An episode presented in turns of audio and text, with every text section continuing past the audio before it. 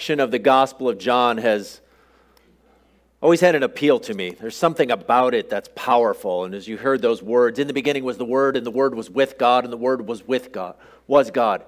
He was with God in the beginning, and through him all things were made, and without him nothing was made that has been made.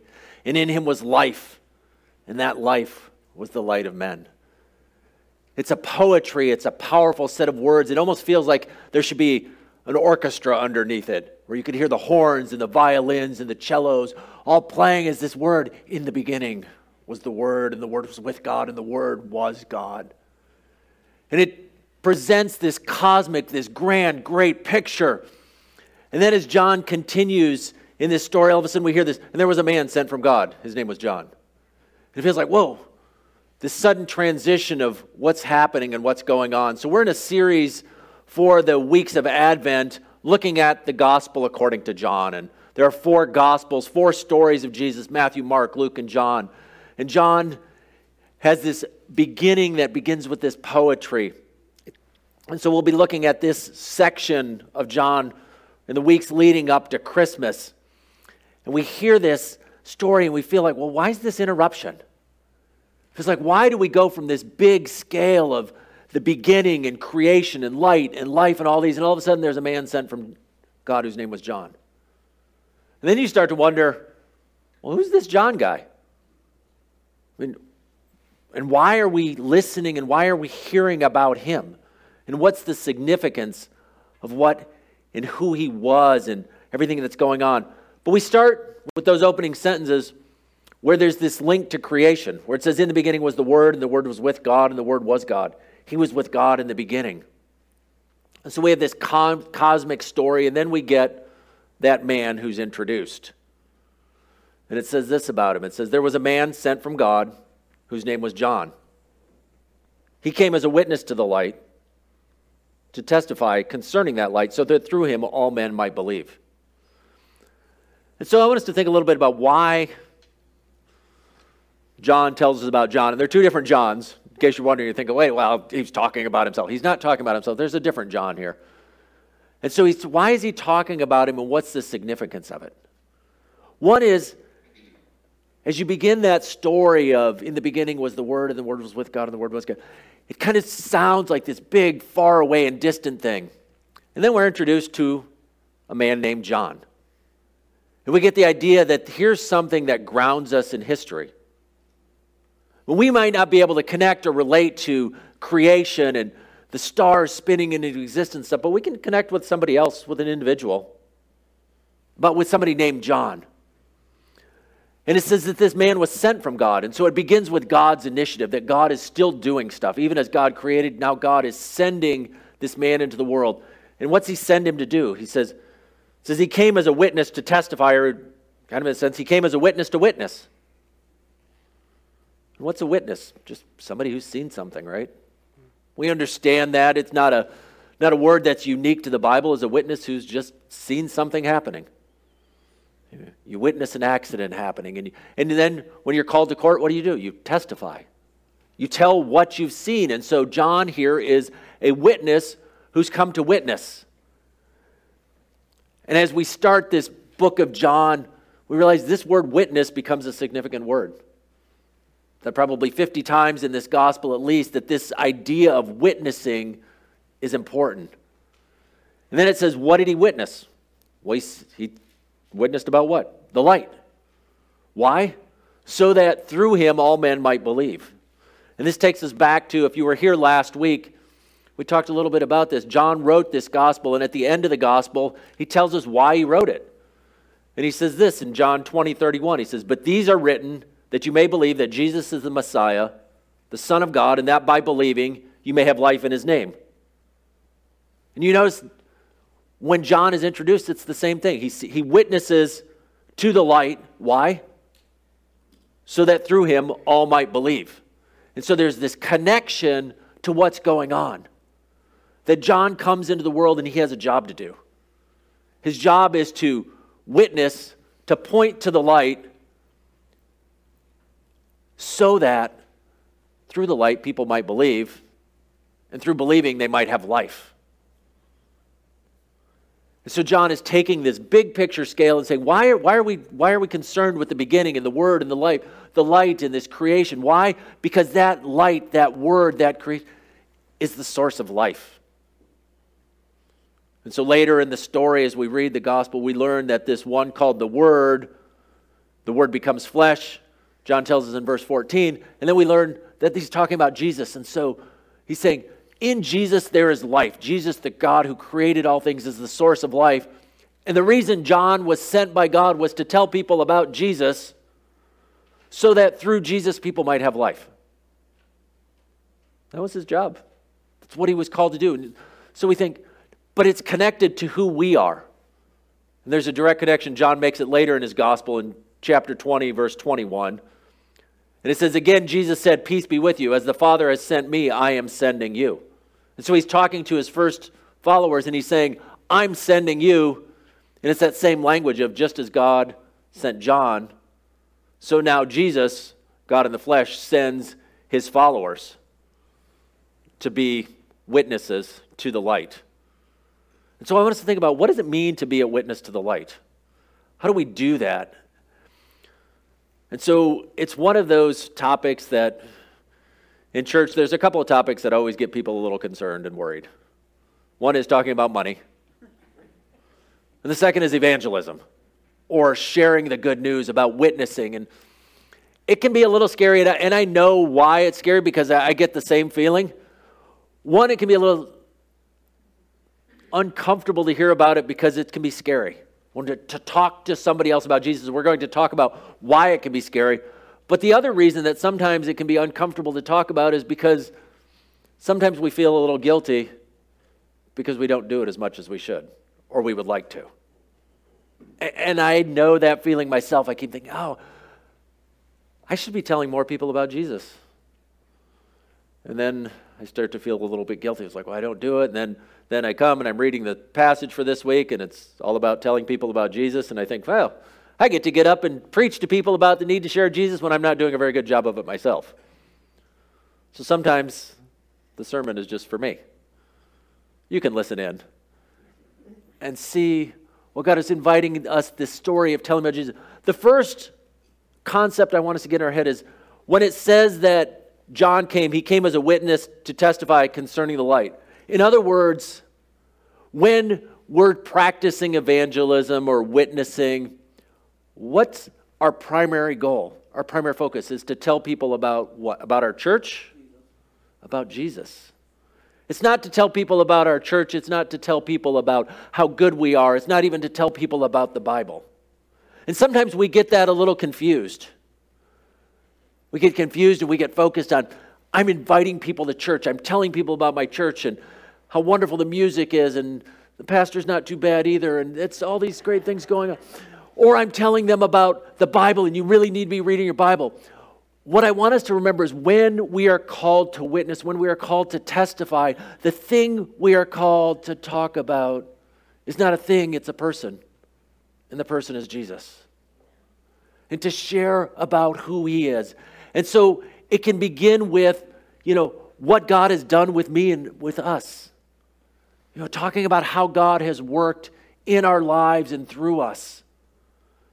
Maybe it's sharing about how you've known God. And I think sometimes these are the most powerful stories. Is to simply tell about how Jesus has made a difference in your life. Because people can't argue. People can argue with all kinds of things, can't they? And that's one of the other reasons we sometimes don't like to share about our faith is because we know people will have objections, they'll have concerns. They'll, what if they ask me questions I don't understand? but you know your own story. You know how Jesus has made a difference in your own life. And people really can't argue with that. If you say, This is who I was, and as we read through it at, the, at after Christmas, we're going to be looking through the Gospel of John. There are a number of stories of people who encounter Jesus and then they go and share about Jesus. And they don't get into big, long theological treatises and diatribes and explanations. They just say, I met this man, Jesus, and this is what he did for me. I met this man, Jesus, and this is how I'm different because of that. And so, as we're witnessing or testifying to Jesus, part of it is to say, This is who I was, and now this is who I am. And it's because of Jesus. And we're always pointing back to Jesus, saying, This is the work that Jesus has done in my life. Or we might not even talk about what Jesus has done in our lives as a person. Maybe it's how Jesus has worked in a family or in the church as a community. To say, this is what God has done, this is how Jesus has worked in the change. Now, that's just the start of a conversation, it's the beginning of a conversation. But what I found is people can't argue with that. Well, okay. Some people can argue with anything, right? but for the most part, if we simply tell our story, and say, This is what Jesus has done, or this is how Jesus is helping me. And it may just simply be something thinking through during this last year when things were so hard, this is how Jesus helped me. When my mom was sick, this is what Jesus was doing for me. When I was struggling in school or when I had this issue at work, this is how Jesus worked in my life, and this is how I was helped by Jesus. Now, that's not all the story we have to tell, but what you're ultimately doing is pointing back to Jesus. You're doing like John. You came as a witness to testify concerning the light. And so the story isn't on you, but it's on Jesus. Now, one of the challenges in today's world is that it, begin, it is hard because we live in a changing world. I remember when I first really became committed to who Jesus was back in my late 20s, 30 years ago or so for me. So, um, and during those years in the early, early 1990s, there was a different feeling that I learned when I share about Jesus. I was given a number of different presentations. And if you grew up around the church, you probably were taught a way to present the gospel. And gospel is simply a word that means the good news, and the good news about Jesus. And so maybe you learned the four spiritual laws. Or maybe you learned the Roman road. Or maybe you learned the ABC. There's a half dozen, probably dozens of different, the bridge illustration. And so some of you have been around church, maybe all those ring a bell, and others of you think, oh, what is he talking about? This was the way that many of us learned to share about Jesus. Was there was a whole series, or there was another one called Evangelism Explosion, which was a popular where you'd go knocking on someone's door and you would start the conversation with, If you died tonight, do you know where you're going? It was very popular and very effective back in the 1970s and 1980s. How many of you would like to do that today? Some of you might. But what you might find is in things like the Roman road, where it talks with this like all of sin and fall short of the glory of God, and and the free gift of God is in Jesus. And this story is what we find in today's culture is, and as you talk to people, people know less and less about the Bible, less and less about who Jesus is. I was listening to a uh, podcast, a conversation with this uh, woman who works for what's called now Cru, used to be known as Campus Crusade for Christ, this organization that works on college campuses. And she was telling a story. She was doing these interviews um, on campus and this young woman was there, and she was, they were going around, they were doing this religion interview, and she went to this one young woman who had grown up in, on a farm in, in Washington State. And the first question was, What does Jesus Christ mean to you? And she tells the story. She said, I will not forget the look on this young woman's face because she had absolutely no idea what I was talking about. She had absolutely, and this again, she didn't grow up, in the midst of a city, but grew up. We think of you know the farms of America and the, the heartland, know these things, but she had never even heard the name Jesus. And so, if we go to somebody and say, "Would you turn with me in your Bible to the book of John, and we'll learn about who Jesus is," or "Let's go to the book of Romans," they might say, "Who's Romans?" Or who's John? What, what, what do you, and, and, or maybe even say, well, what do I care about the Bible? I mean, I've got my book and you've got your book. And, and so there's a lot of challenges in today's society to begin to recognize that people come from many different places. So what I've found is that these old, older ways of communicating the gospel, of communicating the good news, don't work as well. Now, will they work sometimes? Absolutely. But what do we do in a society, in a culture? How do we witness testifying to Jesus? How do we talk about him in a world that knows less and less about Jesus? Or in a world in which there's more and more inclination to say, well, you've got your beliefs and I've got my beliefs. A world of what we call pluralism, where there's lots of different things. Or a world where people practice buffet religion, right? Where you just kind of tick, pick and choose a little bit. And so you'll meet somebody and they're like, well, I like this thing and I like that. And I'll take a little bit from here and a little bit from here. And it's like a potluck. It's great because you don't have to eat just one thing. But it doesn't always work so well for religion because we say, well, I like this element of Hinduism and I like this element of New Age, and I got a little bit of Wicca here, and we'll top it off with a little bit of Jesus, and then I'll go over to the dessert table and I'll get a little bit of Hinduism. And so people have a tendency to kind of pick these things and, and say, or I'm spiritual but not religious, all kinds of phrases and things. But it's a challenge to say, well, how do we begin to do it? And I think one of the keys is moving from presentation to conversation. To move from present. And that's hard because presentation is nice because you're done. You come in and you say, okay, you want to hear about Jesus? Here's my four points. One, two, three, four. Here's my drawing, and here's the little bridge, cross across the bridge, and you're to God. And okay, any questions? And you hope that in 10 or 15 minutes you're all done. And that the people at the end, you say, okay, yes or no? Are you in or you're out? Witnessing, testifying, evangelizing in today's world takes a lot longer. And that's hard because there's this strange feeling where we're in a world where everything is getting faster and faster. I mean, if my computer takes more than three seconds to start, I'm like, what are you doing here? If my internet doesn't, if I don't click on a website and it pops up, I'm like, come on, what is going on here? How quickly I have forgotten, and some of you remember this, like the, you know, the, the squeal of a modem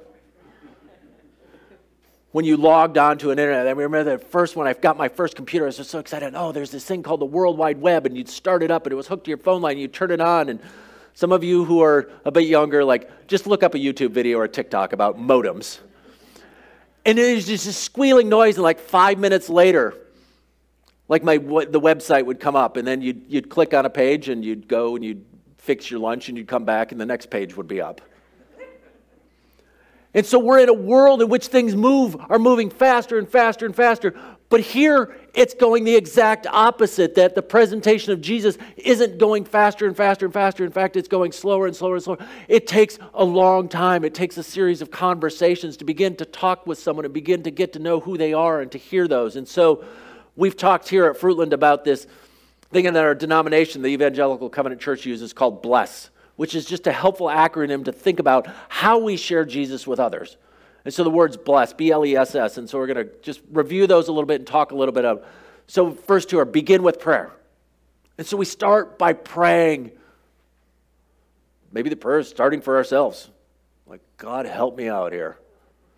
God, help me. Give me the words to say. Help me to know when not to talk. Because the next one is to listen. And this is perhaps one of the most critical of them all is, is the ability to listen. We're going to come back to that, but I'm going to finish up what they are. So then you eat together.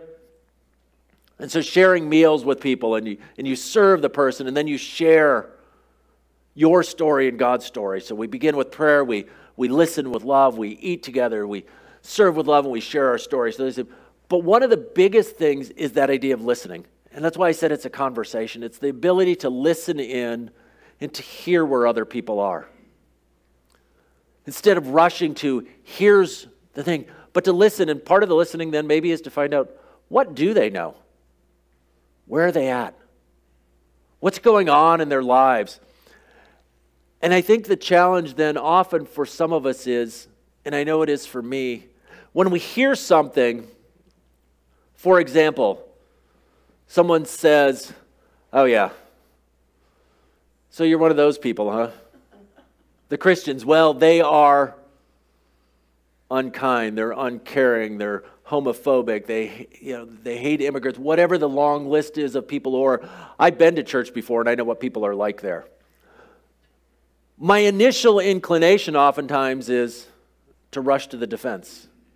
Say, no, no, no, no, not everybody's like that. Or maybe to say, I got a great YouTube video you should watch. But instead, maybe the next step is just to simply begin with our magic words and say, Tell me more. To listen to that story, to see where they're coming from, to understand what they're doing. And so if the, the person's sitting there and they're talking about, they're saying, Well, I've been having this struggle in life, and my mother in law, she's been sharing with me about, about New Age and how that can be helpful and stuff. Instead of rushing, say, oh, no, no, you don't want to do that New Age stuff. That's dangerous. That relates to Gnosticism, which is an early first century heresy. And about, whoa, stop for a minute.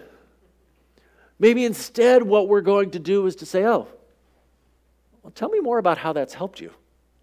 That's not what I want to do. I want to tell them why they're wrong, about why Jesus is the better way. And we're going to get there, but we just need to be willing to be patient and take a little longer to get there. So maybe it's saying, well, tell me more about why you think that about Jesus or why you think that, that about Allah or tell me why you under, think that about the church and then simply begin to enter into their story because that's where you're getting a sense of who they are and maybe it's beginning then in some sense the opportunity to begin to bring them back to Jesus and to point them to Jesus. So when they may just say, yeah, I don't like the church much because it's full of hypocrites. Anybody ever heard that? So, and you can say, oh, you know, you're right. And Jesus had a lot to say about hypocrites. Because if we read our Bible, he did talk about a hypocrite. In fact, God has a whole series. God doesn't like false religion and practicing and showmanship either. And so maybe that's the beginning of the conversation to say, oh, yeah, I know, I don't care much for hypocrites either. And Jesus didn't care much for them. Maybe we talk about what did Jesus say about being a hypocrite? And that might be one way you begin to enter in the conversation. And we may get pushback when you begin to talk about Jesus. John got pushback. People started asking him all kinds of questions. And if you read the rest of the chapter, they're like, Well, who are you? And are you, are you Elijah prophet? He's like, I'm not that. Are you the prophet? No, I'm not that. Who are you? And so sometimes we get all kinds of pushback on that. But what John does is he continues to point back and turn back to say, what I really want to talk about is Jesus. Again, the story, the road to get there can be long. And that's the hard part. And it also assumes that we know the story. Because what I want us to hear today is that sometimes we think, oh, I just need to talk about Jesus.